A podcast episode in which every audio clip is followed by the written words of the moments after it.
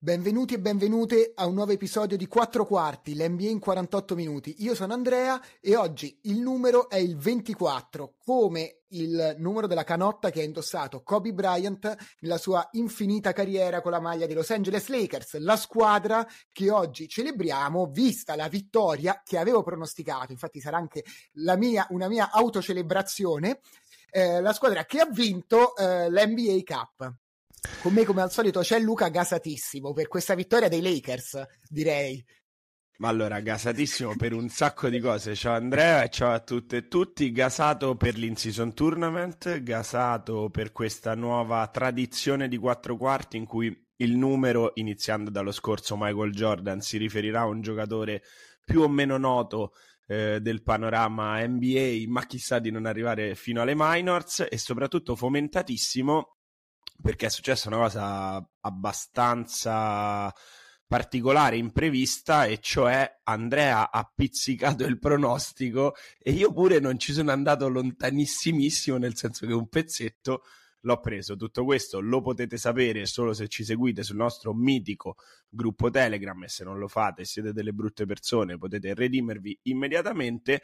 Oggi parliamo di In-Season Tournament. Andrea, raccontaci per i più disattenti cosa è successo nell'ultima settimana della N B A. Sì, esattamente. Prima di tutto, come al solito, oltre al gruppo Telegram che troverete in descrizione alla puntata su Spotify, vi ricordiamo anche di cliccare, di pigiare il tasto segui sulla nostra pagina Spotify e eventualmente anche di attivare la campana, così vi arriva direttamente la notifica insieme a tutti i miliardi di messaggi WhatsApp che vi arrivano durante la giornata.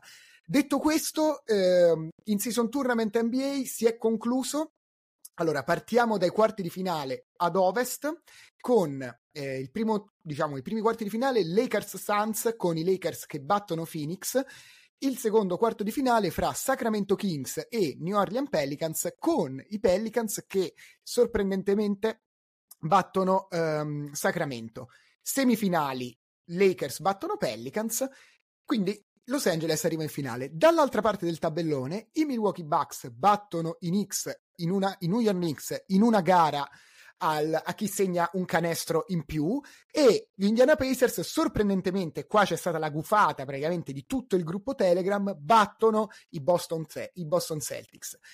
Indiana che si conferma la bestia nera delle migliori squadre dell'est, infatti butta fuori anche in semifinale, in una partita bellissima, i Milwaukee Bucks, e arriva in finale appunto contro i Los Angeles Lakers. Diciamo che prima di aprire, diciamo, con le grandi sconfitte, le grandi sconfitte che ci introdurrà a Luca di questo torneo, non c'è stato né un vincitore né un vinto, perché i Lakers, grande vittoria, LeBron scrive un'altra pagina di storia, ne parleremo, ma anche Indiana ha dimostrato di essere una squadra che in partita singola può dar fastidio veramente a chiunque.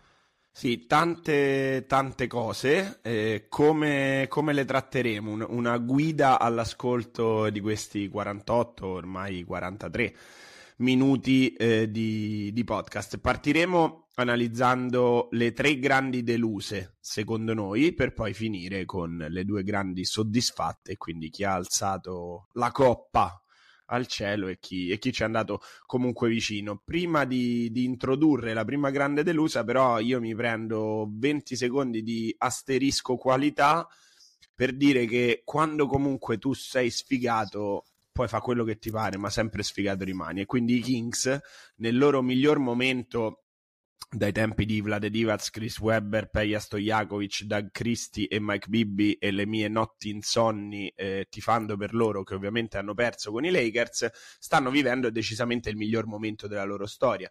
Miglior momento che coincide purtroppo con una sconfitta al primo turno, come dicevi tu Andrea, secondo me anche abbastanza bruttina, contro i New Orleans Pelicans, e eh, tanto per essere proprio puramente Kings, il loro eh, scambiato per Sabonis, quindi Haliburton, è diventato ufficialmente eh, un candidato al premio di M V P, di Most Improved, di Best Assist Man, di più divertente, di più figo e di quello col papà più eh, pazzesco, perché se avete visto le partite è veramente un personaggio. Quindi un minuto di silenzio per i Kings e introduciamo poi invece la parte più vera. La prima grande delusa, però forse la meno delusa delle tre, si trova ad ovest, in Arizona. Il suo logo è un bel sole caldo, eh, come non sono stati caldi però i Phoenix Suns eh, nella prima partita persa, con un po' di episodi dubbi contro i Los Angeles Lakers. Andrea, tu l'hai vista, io anche, e inizia tu. Vado, vado subito. E a parte... vorrei avere notizie da parte di Bradley Beal, perché lo vedo con le AirPods alle, alle orecchie mentre si allena, mh, shoot around prima della partita, quindi fa qualche tiro, eh, però poi in panchina non ci arriva neanche, quindi qualcuno ci dia delle notizie da parte di Bradley Beal. Detto questo, comunque, niente, è stata una partita tra Lakers e Suns bellissima, intensa, super intensa aggiungerei, da playoff, e questo sarà un aspetto che poi rimarcheremo anche nella parte finale dell'episodio, in cui parleremo, insomma, del, faremo un bilancio dell'in-season tournament dell'N B A Cup, partita quindi da clima playoff intensa, in cui i Lakers si sono trovati con un ampio vantaggio alla fine del secondo quarto, mi sembra più quattordici, una cosa del genere, comunque in totale controllo della partita, con un Anthony Davis che ha chiuso a ventisette punti, ne ha messi venti nel primo tempo e dominava un Nurkic che secondo me già lì Già là, con Nurkic ci sono visti un po' di limiti che questi Suns potrebbero avere, soprattutto nei playoff, perché appunto difensivamente non è, non è in grado, secondo me, di reggere Davis. E questo, se con Davis è così, figuratevi anche con una bestia come Jokic.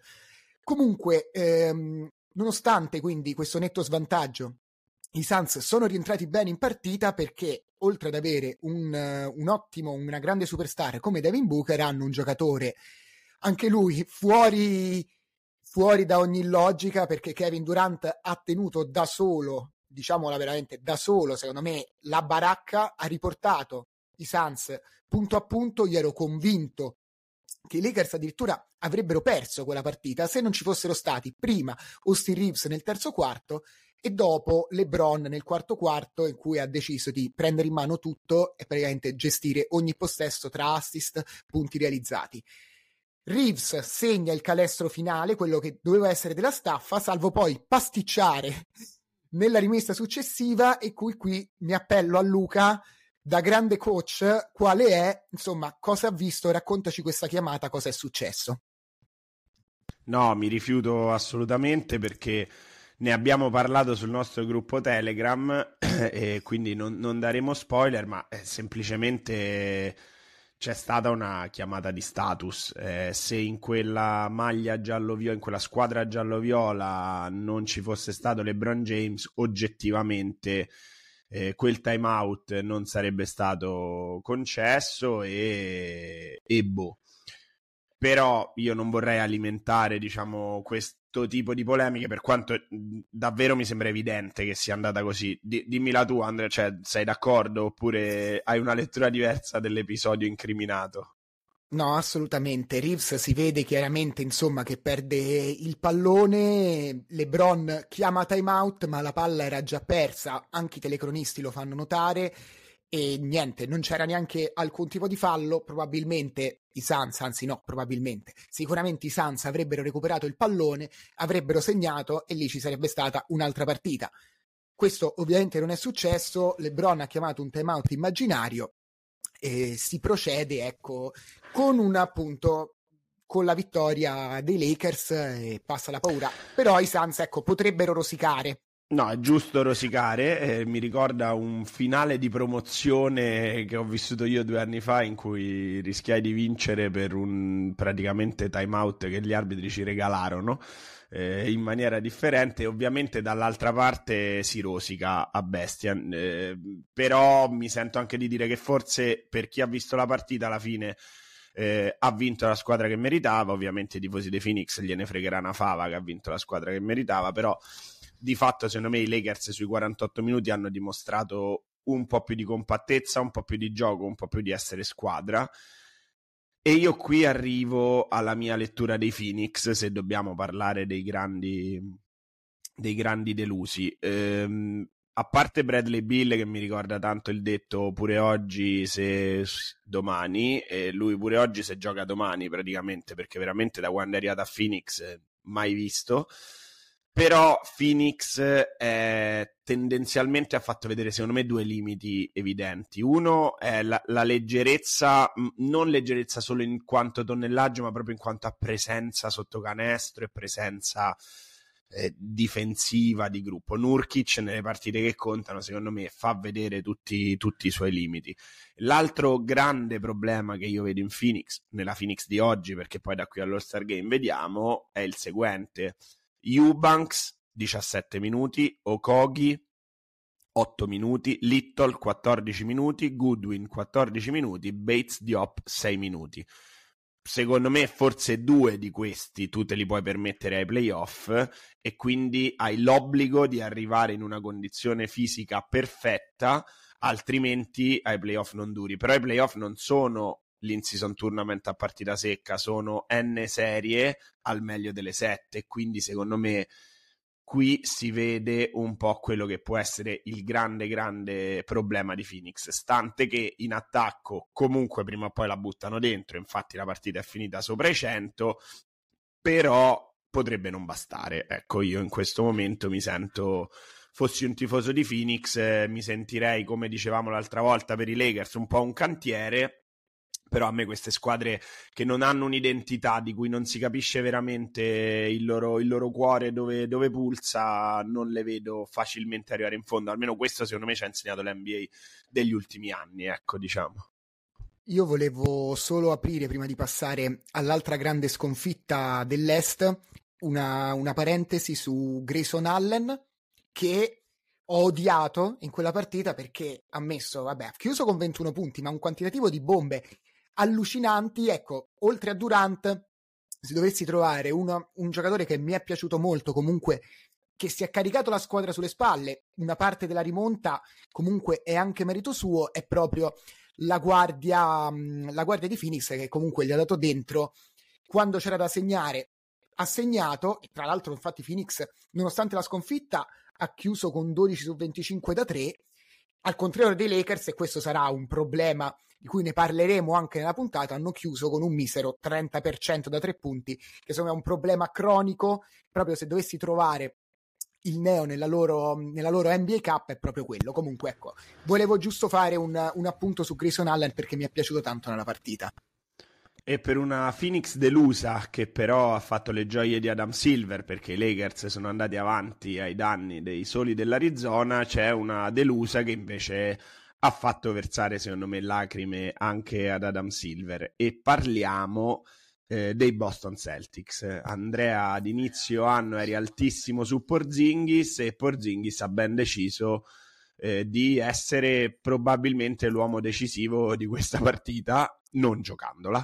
Ma sono, sì, sono comunque convinto eh, che Boston sia ancora la squadra da battere da est, ovviamente, e sono convinto che appunto Porzingis sia l'uomo giusto per um, questi Celtics, per questi biancoverdi, che ovviamente niente, si sono trovati senza Porzingis in una partita difficile, comunque molto difficile, perché comunque sappiamo quanto sia forte Indiana, soprattutto su partita singola, ed effettivamente questa partita, Luca, nello specifico, secondo me ha evidenziato un po' i problemi di cui parlavamo dall'inizio, già dal power ranking, cioè una squadra comunque corta in cui ti manca il tuo terzo miglior giocatore e comunque un minimo fatichi. Sei arrivato punto a punto, c'è stato sul centocinque pari.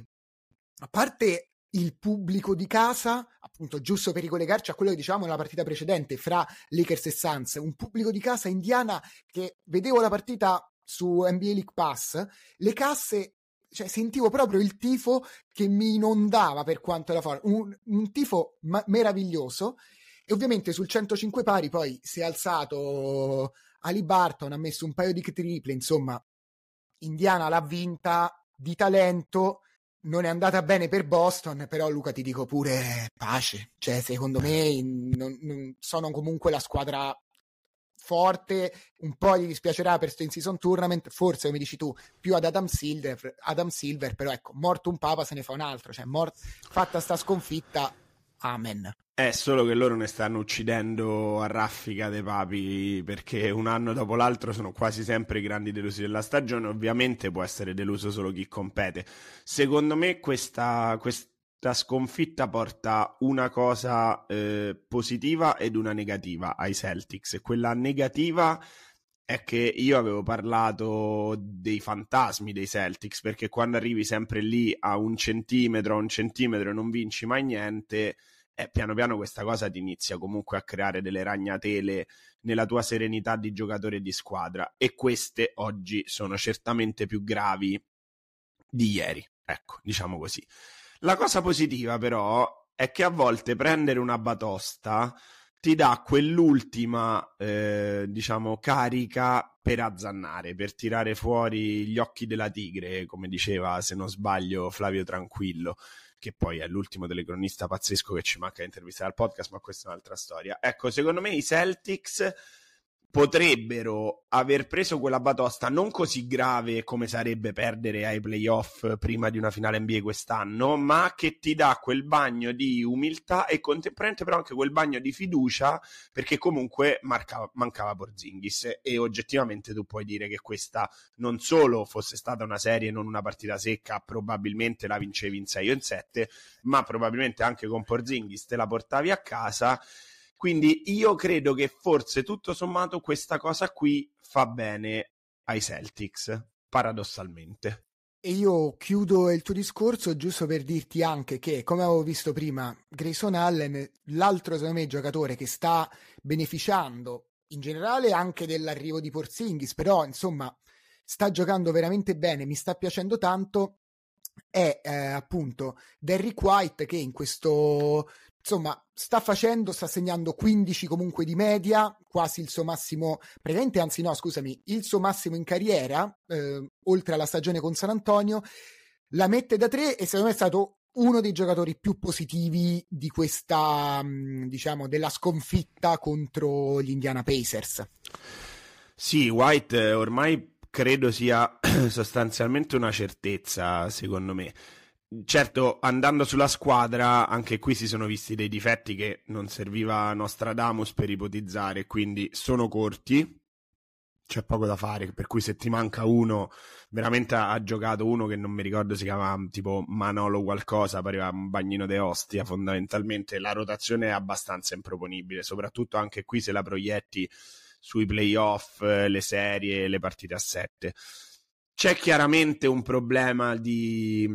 di maschio alfa, eh, Brown, Tatum, chi se lo prende, chi non se lo prende. Io tendo sempre a essere abbastanza sereno rispetto a questa cosa, perché secondo me Tatum ce l'ha, però è un dato di fatto che nei finali punto a punto, se da una parte hai LeBron, hai Steph e tutto un contorno, che non vuol dire che tirino sempre loro, però che loro abbiano la palla, questo sì, a Boston... come abbiamo detto non è così chiaro, e non c'è un sistema tale, come poteva essere quello degli Spurs di Ginobili, che tu non sai effettivamente chi prenderà quel tiro e quindi li devi marcare tutti, e quindi è più facile trovare un buon tiro. Ultime due cose, secondo me Holiday, che fa sempre come minimo una partita da sette, perché in difesa fa una partita da dodici. Io credo che si sia un po' visto quello che io intendevo quando dicevo che hanno preso uno come Smart ma un po' più forte, però la dinamica è più o meno quella. Negli ultimi possessi tu la palla in mano non gliela vuoi mettere, non gliela vuoi mettere sui pick and roll, non è un playmaker, poi è più forte di Smart oggi, non c'è dubbio, però hai riproposto quella dinamica di squadra, e forse è quella dinamica che può creare più problemi a Tatum e Brown, che oggi non dimostrano grandissime certezze nel clutch. Ultima cosa, per la prima volta ho visto veramente l'età di Horford, che si accinge a compiere centotrentasei anni, pesare un pochino, però è vero che dall'altra parte c'è una squadra che a me ha riportato a tappe, o come avevo già detto ai Lakers dello Showtime o ai Phoenix di Steve Nash, Seven Seconds or Less, quindi della serie Poro Horford, però stai appresso a quell'Indiana che vivono di, di quella... di quella roba lì. Insomma, per me è stata comunque una gran partita. L'ultimo punto lo dico su quello che hai detto te del tifo. Eh, io stavo facendo le, gli, gli addobbi di, di, di Natale e ogni tanto, e guardavo la partita nel frattempo, poi sugli ultimi quarti mi sono concentrato, ogni tanto si sentivano dei boati pazzeschi, un fomento incredibile. A me questa cosa me l'ha fatta prendere benissimo. Però le due squadre in campo mi sembrava che Indiana se ne nutrisse molto di più a livello di energia di quanto se ne nutrisse Boston. Ovviamente è normale perché loro giocavano underdog, quindi contro pronostico, però mi sembrava, cioè Boston mi sembra una squadra che nasce pesante, nasce un po' appesantita. Anche in questa partita secondo me l'ho visto, ovviamente quando conta, perché per il resto della stagione sradicheranno tutto e arriveranno primi comodi a est.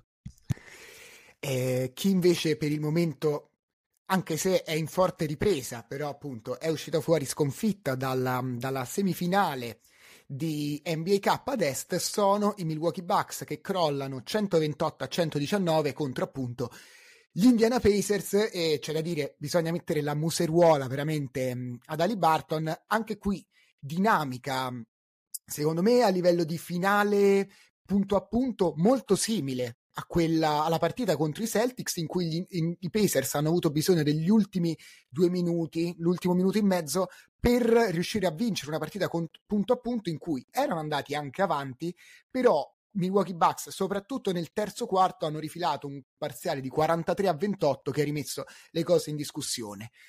Qualche punto, Luca, secondo me il punto principale che poi ci servirà anche per ricollegarci a quella che è stata la finale, è lo strapotere totale di Haliburton, che ha letteralmente fatto a pezzi, per come ho visto io, insomma, la partita, la difesa di Bucks. Allora, partendo dal presupposto che Haliburton ha una capacità unica di eh, battere l'uomo, però contro i Bucks secondo me ha reso evidenti i limiti di un difensore molto d'aria, molto dell'ultimo me- da ultimo metro di Brook Lopez, perché cosa succedeva? Succedeva che Haliburton batteva il difensore, entrava dentro e riusciva sempre o a segnare, perché comunque Brook Lopez non aveva le capacità di arrivare su questo giocatore, mette, chiamatelo questa gazzella in campo, non lo so, di arrivare in tempo per fermare il tiro vicino a canestro di Haliburton, oppure addirittura gli rubava il tempo e chiudeva vicino al ferro, bruciando proprio Eh, il ritmo a Brook Lopez difensivo, oppure non riusciva ne- oppure se provava a chiudere su Haliburton sempre, sempre, sempre c'era il centro di Indiana, Miles Turner, che si trovava libero, tanto che ha chiuso con ventisei punti sta partita eh, Miles Turner. Haliburton oltre ventisette, anche quindici assist, e secondo me lui la partita si è anche, tra virgolette, chiusa lì, cioè la chiave di Indiana è stata proprio la capacità di Haliburton di attaccare, l'incapacità di Lopez di chiudere l'area, come, e scopriremo, ne parleremo tra poco, come invece sono riusciti a fare i Lakers. Eh, sì, sicuramente hai preso il punto, eh, però angolo dello spiegone non richiesto da coach Minors, la difesa che fa Milwaukee e che ha fatto Eh, le gioie di Milwaukee vincendo il titolo sui pick and roll, cioè praticamente sull'unica roba che ormai si gioca almeno in N B A, eh, si chiama drop, quindi il lungo, il difensore bloccante, contiene, si mette più o meno in area e gioca a metà, no? E questo è quello che si vede ed è quello che hai detto tu, Lopez non ci è riuscito. Però c'è un altro pezzo di difesa, che è la difesa sulla palla, perché se tu quel blocco ad Haliburton glielo fai prendere pulito, perché il tuo difensore si chiama Lillard, Beasley o Middleton, eh, purtroppo lui arriva a puntare Lopez in perfetto equilibrio, completamente sotto controllo e in grande velocità. Se quel difensore prendi la macchina del tempo e lo fai chiamare Jrue Holiday, e Haliburton su quel blocco ci arriva fuori equilibrio, fuori tempo, con la testa un po' più bassa, il campo meno visibile. Ora, ammesso che tutto questo sia possibile per Haliburton, che è un giocatore pazzesco, però la differenza secondo me è la difesa sulla palla, e se tu riproponi da allenatore dei Bucks lo stesso schema difensivo che, che proponevi prima, quando avevi però il miglior difensore dell'N B A sulla palla o giù di lì, il rischio è questo. Ovviamente oggi lo vedi di più perché te lo ha esposto il giocatore più forte e più in forma che c'è adesso oltreoceano.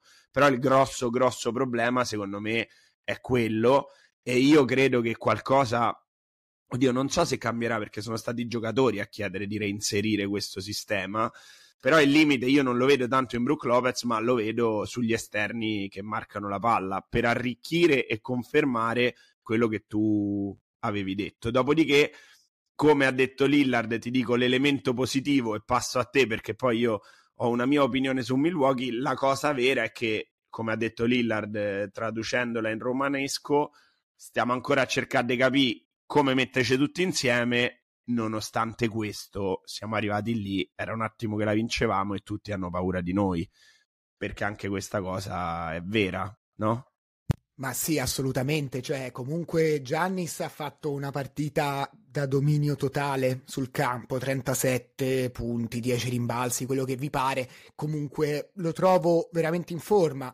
Lillard anche ha chiuso a ventiquattro, ma attenzione, sono dei ventiquattro un po' mascherati perché ha giocato, cioè il primo tempo ha tirato malissimo, non ha praticamente mai segnato, si è risvegliato nel secondo tempo con un terzo quarto incredibile, sempre per ricollegarci a quei famosi quaranta, ehm, quarantatré punti appunto nel terzo periodo. Anche qui Middleton secondo me ancora fatica, sappiamo che è minuti centellinati, però comunque il solo fa, cioè il quintetto, anzi le quattro star di, di Milwaukee sono andati bene, e indubbiamente la difesa, cioè l'incapacità di difendere quel pick and roll sia per il il difensore sulla palla che poi per Brook Lopez si è vista.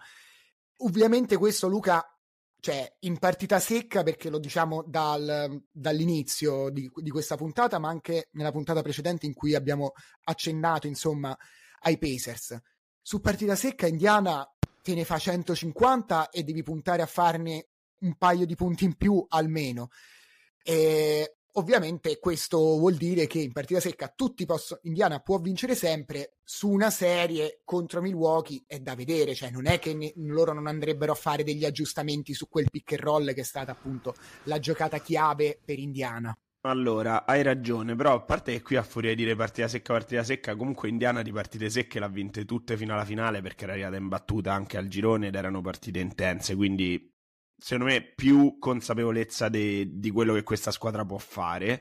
Ovviamente in partita secca non la puoi mai trovare, però se le deluse di prima, Phoenix e Boston, per vari versi secondo me non erano poi così tanto deluse, o comunque ci puoi trovare il buono.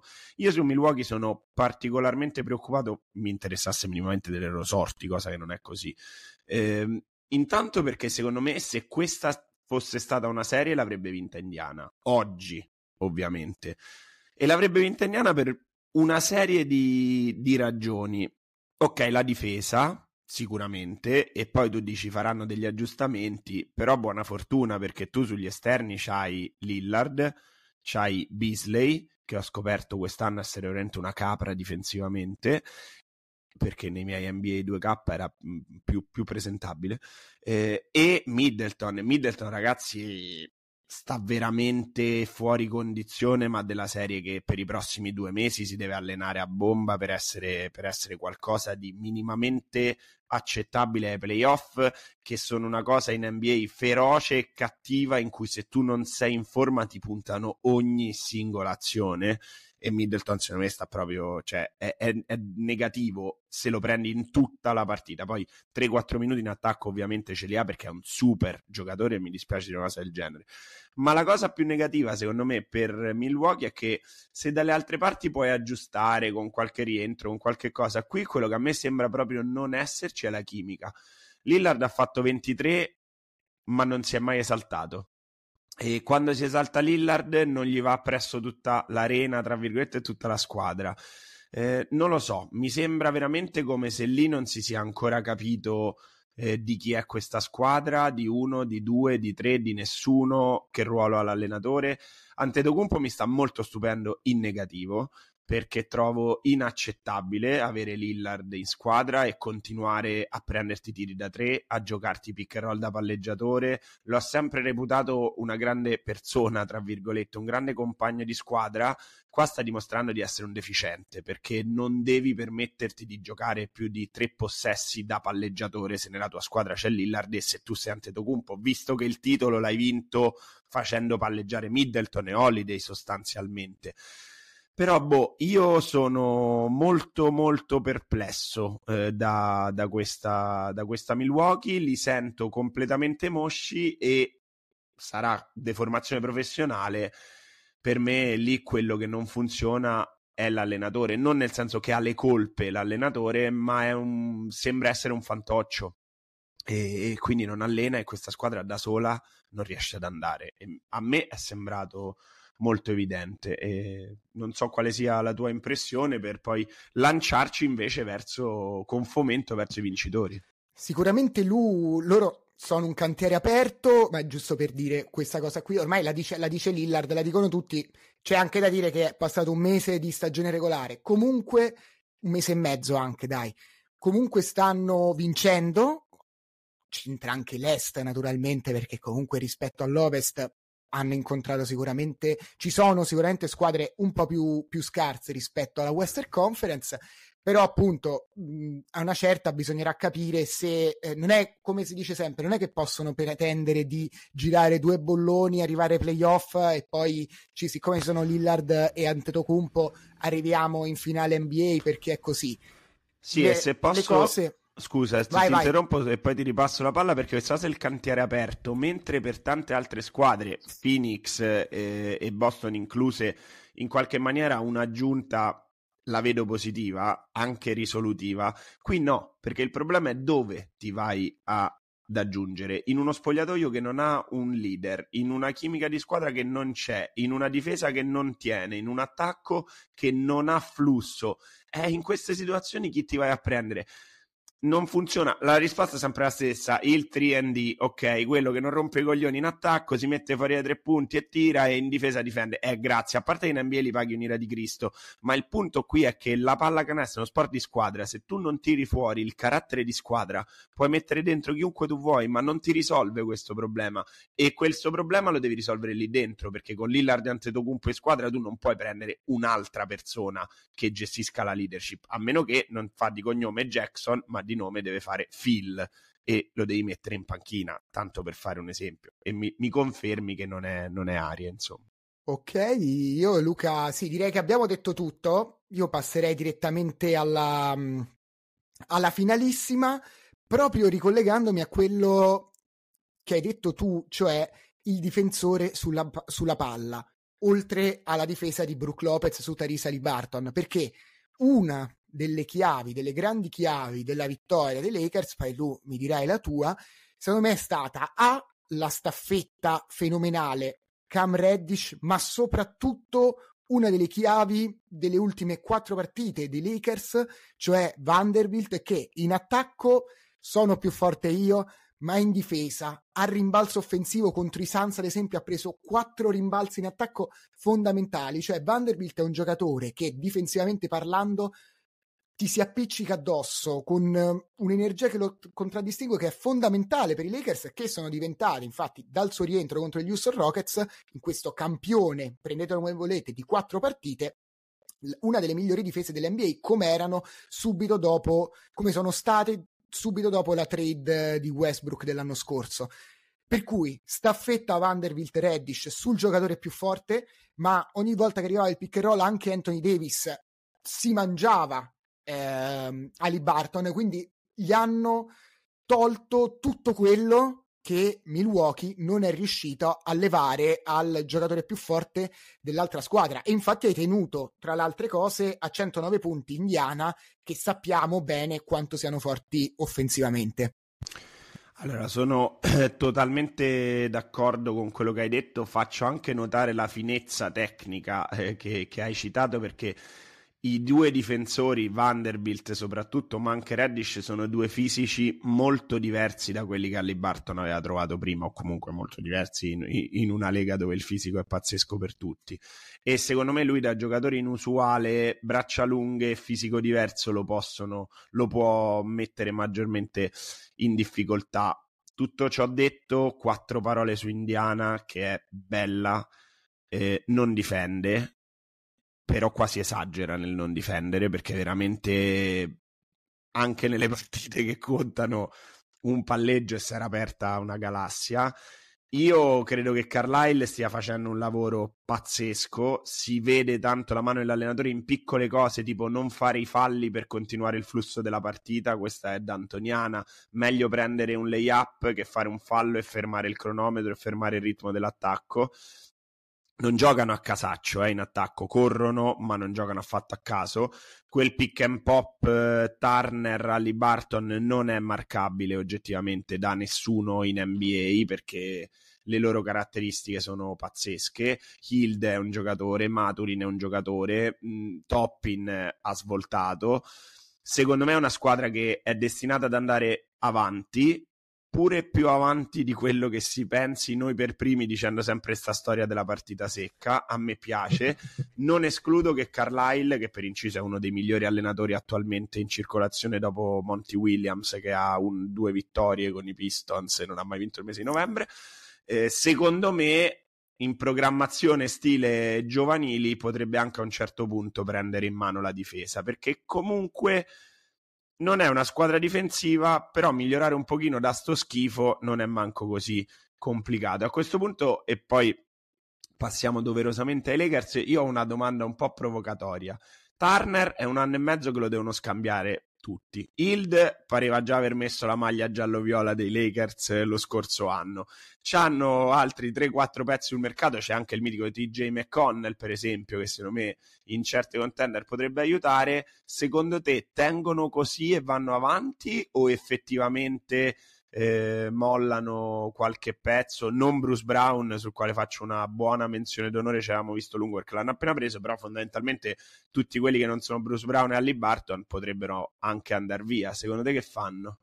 Guarda, secondo me c'è ovvia- ci sono asset da sfruttare per, ehm, per migliorare ancora. Se mi dovessi giocare magari un, pot- un potenziale giocatore che entro febbraio se ne va, questo è, potrebbe essere Badild, che ha comunque venti milioni in scadenza contrattuale, per cui secondo me se devono provare a fare una mossa la fanno con Badild, per provare a prendere un giocatore magari più forte. Cioè, secondo, il problema di Indiana, Luca, è questo.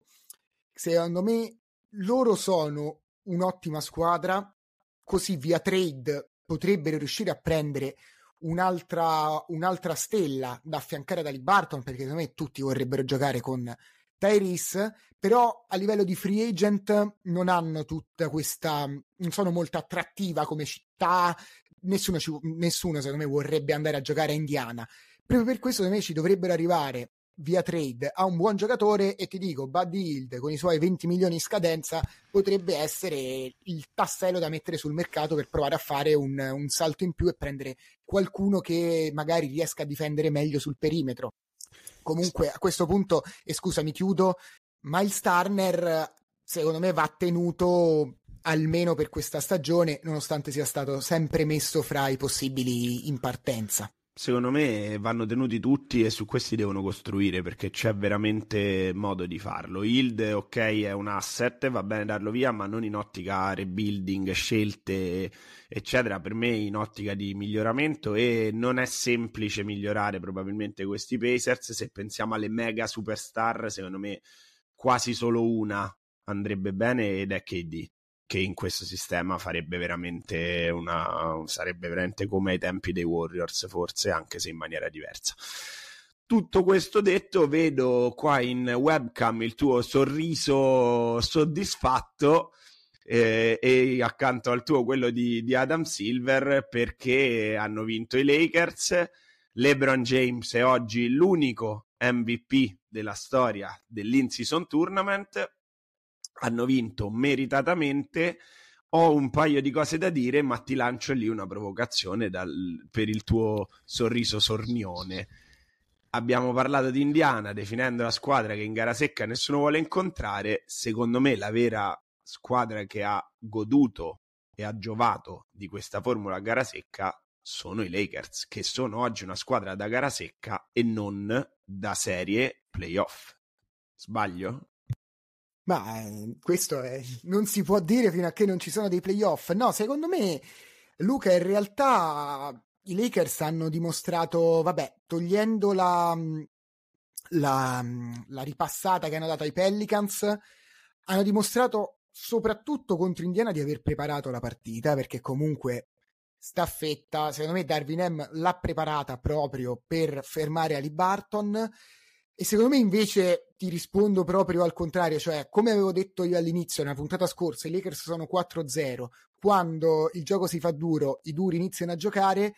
Questo è stato proprio l'esempio, ma anche per dirti eh, Austin Reeves, che è un giocatore che è stato criticato giustamente anche inizio stagione, ora che con il um, ora che è tornato nel suo ruolo di sesto uomo ha ritrovato quel ritmo partita e mi è, risem- mi è sembrato davvero quello Austin Reeves che ti decide una partita ai playoff contro i Memphis Grizzlies dell'anno scorso, che attacca l'uomo, segna. Cioè quell'idea che avevo io dell'anno scorso dei Lakers l'ho rivista proprio sia contro i Suns che contro Indiana, cioè la squadra che quando si, a- si-, si alza il livello i suoi giocatori più forti sanno quello che devono fare, a parte Anthony Davis che nel secondo tempo contro i Suns non ci ha preso, non ha preso un canale, però nella finale ha dominato letteralmente Miles Turner, tirando fuori una, prestaz- una prestazione chamberlainiana. Però è così, se vuoi il mio parere, io invece li vedo proprio la squadra dai playoff, come abbiamo sempre detto. No, infatti mi devo forse spiegare meglio, perché sono una squadra da playoff e peraltro io credo abbiano anche spazi per migliorare con questo roster, nel senso che manca Vincent, non ha giocato Wood e Hachimura otto minuti e zero punti non sta, non sta ancora bene, quindi ce n'è di spazio per migliorare ed è una buona notizia davvero per i tifosi giallo-viola. Tu hai detto, quando il gioco si fa duro i Lakers cominciano a giocare, e io te lo controfirmo. Quello su cui ho un dubbio è quando il gioco si fa lungo, che i Lakers riescano a continuare a giocare. Perché tu su gara secca e con un discreto riposo tra una partita e l'altra e con meno viaggi, sostanzialmente ti puoi permettere una partita, la finale, in cui Anthony Davis accende e sappiamo tutti che in quel caso i Lakers alzano l'anello e non ce n'è. Ma proprio l'anello N B A probabilmente. Però su sette partite, mh, su quattordici ventuno partite, se Davis inizia a fare tre quattro cinque, occhio che non basta. E poi c'è quel signore che eh, di anni ne avrebbe all'anagrafe, se non sbaglio, trentanove, e che in partita secca è ancora probabilmente il giocatore più decisivo della N B A. Poi chiacchieriamone, Doncic, bla bla bla. È però in partita secca.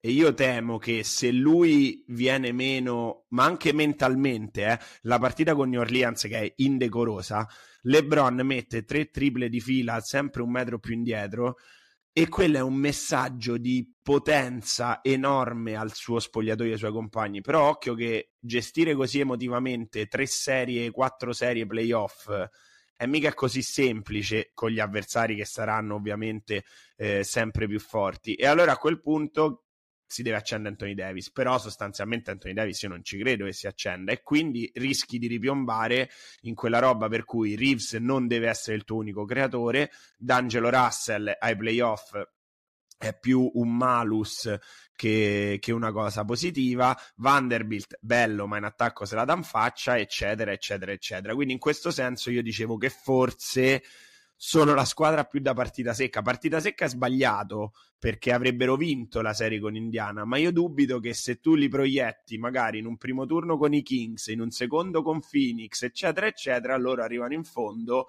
eh, e riescono e riescono effettivamente ad alzare l'anello. Detto ciò, bellissimo torneo e davvero tanti complimenti a LeBron James, che ha dato la prova di, di essere un pezzo di storia di questo sport e di tutti gli altri. E ti dico di più però, Lu, secondo me, poi questa è una mia impressione, vedo LeBron molto più in forma rispetto agli scorsi, alle scorse due stagioni, più in controllo della partita, più dominante quasi, anzi no, non è quasi, secondo me è più dominante di quanto era l'anno scorso. Sotto canestro spazza, sta spazzando via chiunque, che è una cosa incredibile, però ecco, quello che mi dicevi su LeBron, l'unica...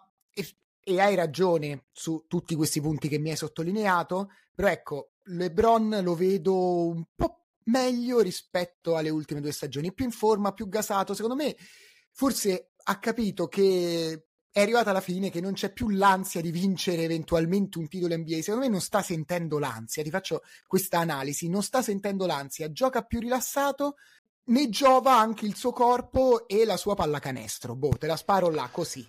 Non è, non è escluso, anche perché uno che comunque la pressione l'ha sempre avuta dal famoso The Chosen One eh, del draft in avanti e non sempre l'ha gestita benissimo. Io faccio una lettura un po' più terra-terra eh, e ti dico che sta meglio fisicamente dell'anno scorso, e a quel giocatore quando sta meglio fisicamente è uno che a livello di comprensione della pallacanestro domina i, tutto il campo, attacco-difesa non ce n'è. Eh, e ha una contagiosità verso i compagni, soprattutto in una squadra dove il secondo violino è Anthony Davis, che è mister Mosceria, eh, enorme. Quindi onestamente ha vinto la squadra più forte, ha vinto la squadra che se lo meritava. Questo torneo passa alla storia comunque con eh, un M V P più importante che se fosse stato un altro.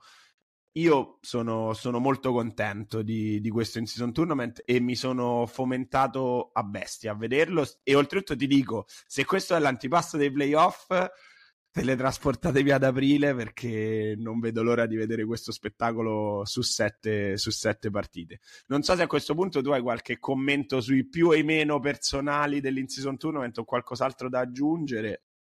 Sì, allora, guarda, sui Lakers no, io la, la chiuderei qua, anche perché come al solito finiamo sempre in overtime, se ne potrebbe parlare eh, per altre otto ore. Come hai detto tu, eh, cantiere aperto anche, e qua la chiudo, migliorare, io spero che i Lakers riescano a migliorare il tiro da tre punti, perché ovviamente hanno chiuso con un misero due su tredici, uno su tredici da tre punti, una roba del due su tredici da tre punti, quindici virgola quattro per cento tiri da tre punti. Io spero che riescano a migliorarla, perché comunque è una percentuale che deve salire in qualche modo, cioè peggio di quindici virgola quattro non si può fare. Beh, almeno con il venticinque trenta per cento.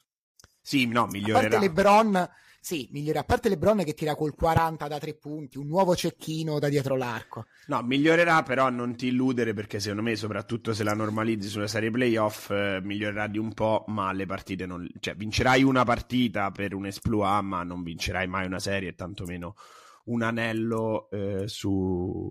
su questo. Vado con i plus. No, vabbè, i plus, clima playoff, eh, indubbiamente...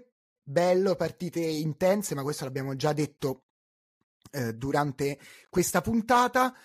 Un unico difettuccio che ho visto, vabbè, Indiana-Milwaukee, non ho visto un pubblico troppo carico, troppo fomentato a Las Vegas, vero pure che in finale comunque negli ultimi cinque minuti i cori defense si sentivano, il pubblico si è sentito, ovviamente questa è il, la prima edizione, sono sicuro che l'N B A andrà a migliorare anche da questo punto di vista.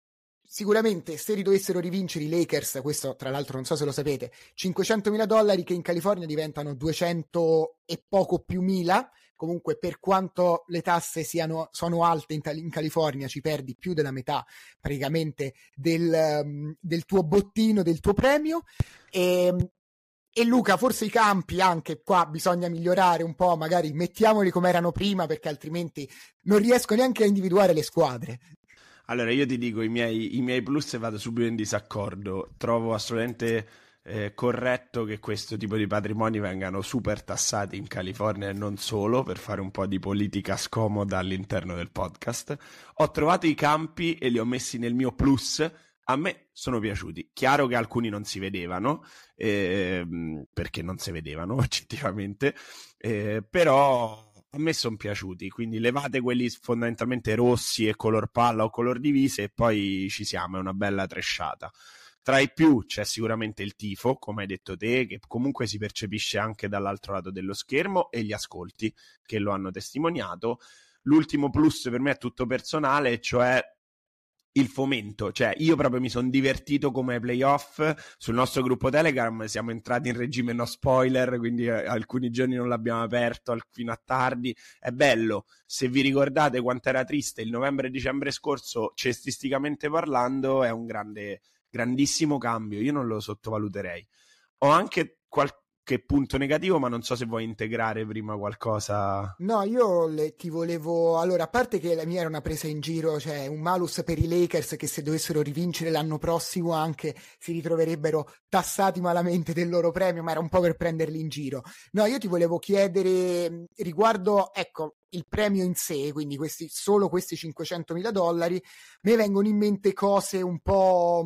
Qualcuno diceva diamogli la prima, la, diamo alla squadra vincente la prima scelta del secondo giro al draft. Qualcun altro leggevo diamogli l'accesso automatico o ai play-in o almeno ai play-in o addirittura ai play-off, un posto assicurato ai play-off, che secondo me, per come la vedo io, ci potrebbe anche stare. Vinci la coppa, almeno l'accesso ai play-in te lo potrebbero regalare. È vero pure che quello che ha fatto Adam Silver prima per aumentare la competizione va un po', cioè tu ottieni l'accesso ai play-off, te ne freghi altamente di quello che è successo, i giochicchi, cerchi di raccimolare qualche posizione in più, però poi come fai a definire, cioè entri sesto, entri quinto, se arrivi poi decimo in classifica eh, finale, cioè come, come fai a, a definire una cosa del genere? La vedo complicata da questo punto di vista. Guarda, io sono tendenzialmente contrario, sarò lapidario, la scelta la puoi anche dare la prima e il secondo giro, ma mi spieghi che gliene frega a chi va a giocare, se o ci mette l'amor proprio, la voglia, oppure a me non è che scegliere un, un po' sopra al secondo giro da giocatore di una squadra mi cambia niente.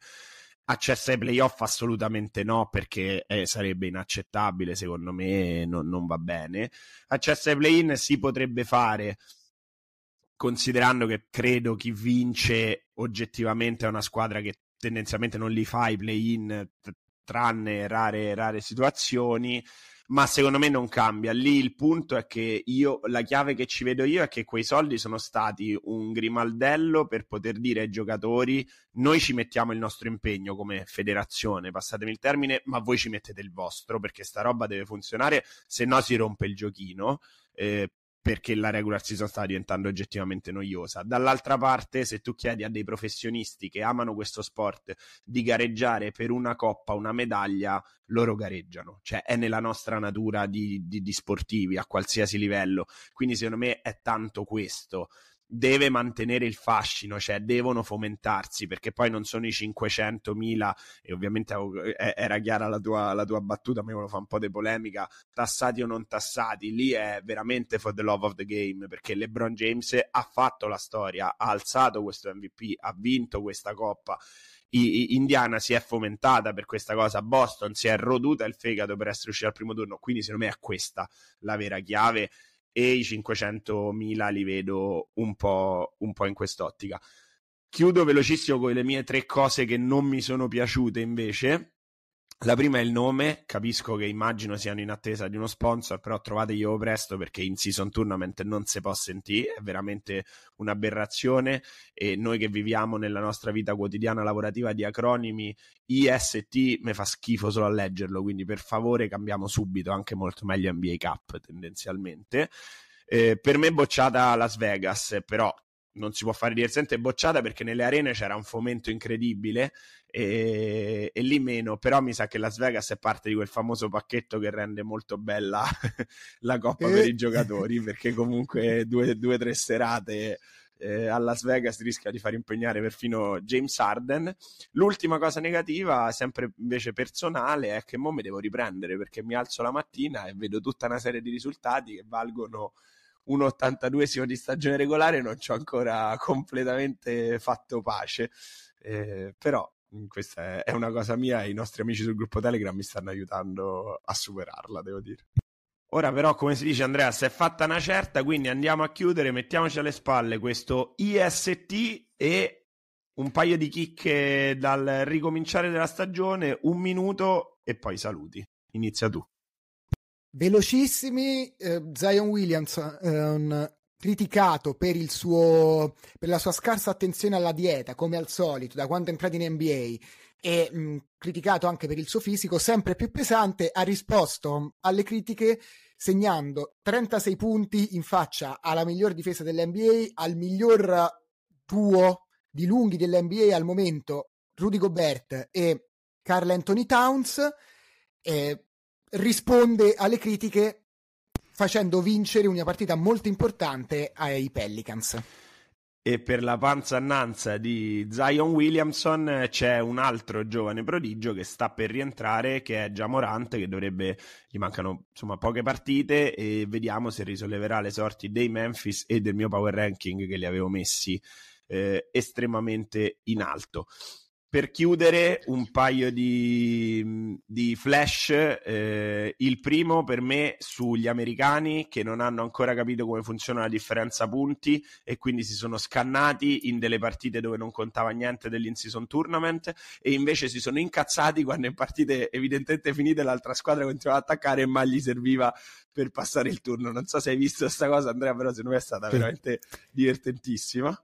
Sì, sì, assolutamente, hanno rosicato tutti, eh, ma di solito l'ultimo minuto quando sei sopra di venti non si gioca, eh no, in realtà bisogna puntare a fare più punti possibili, altrimenti non passiamo, questa sarebbe la, la verità.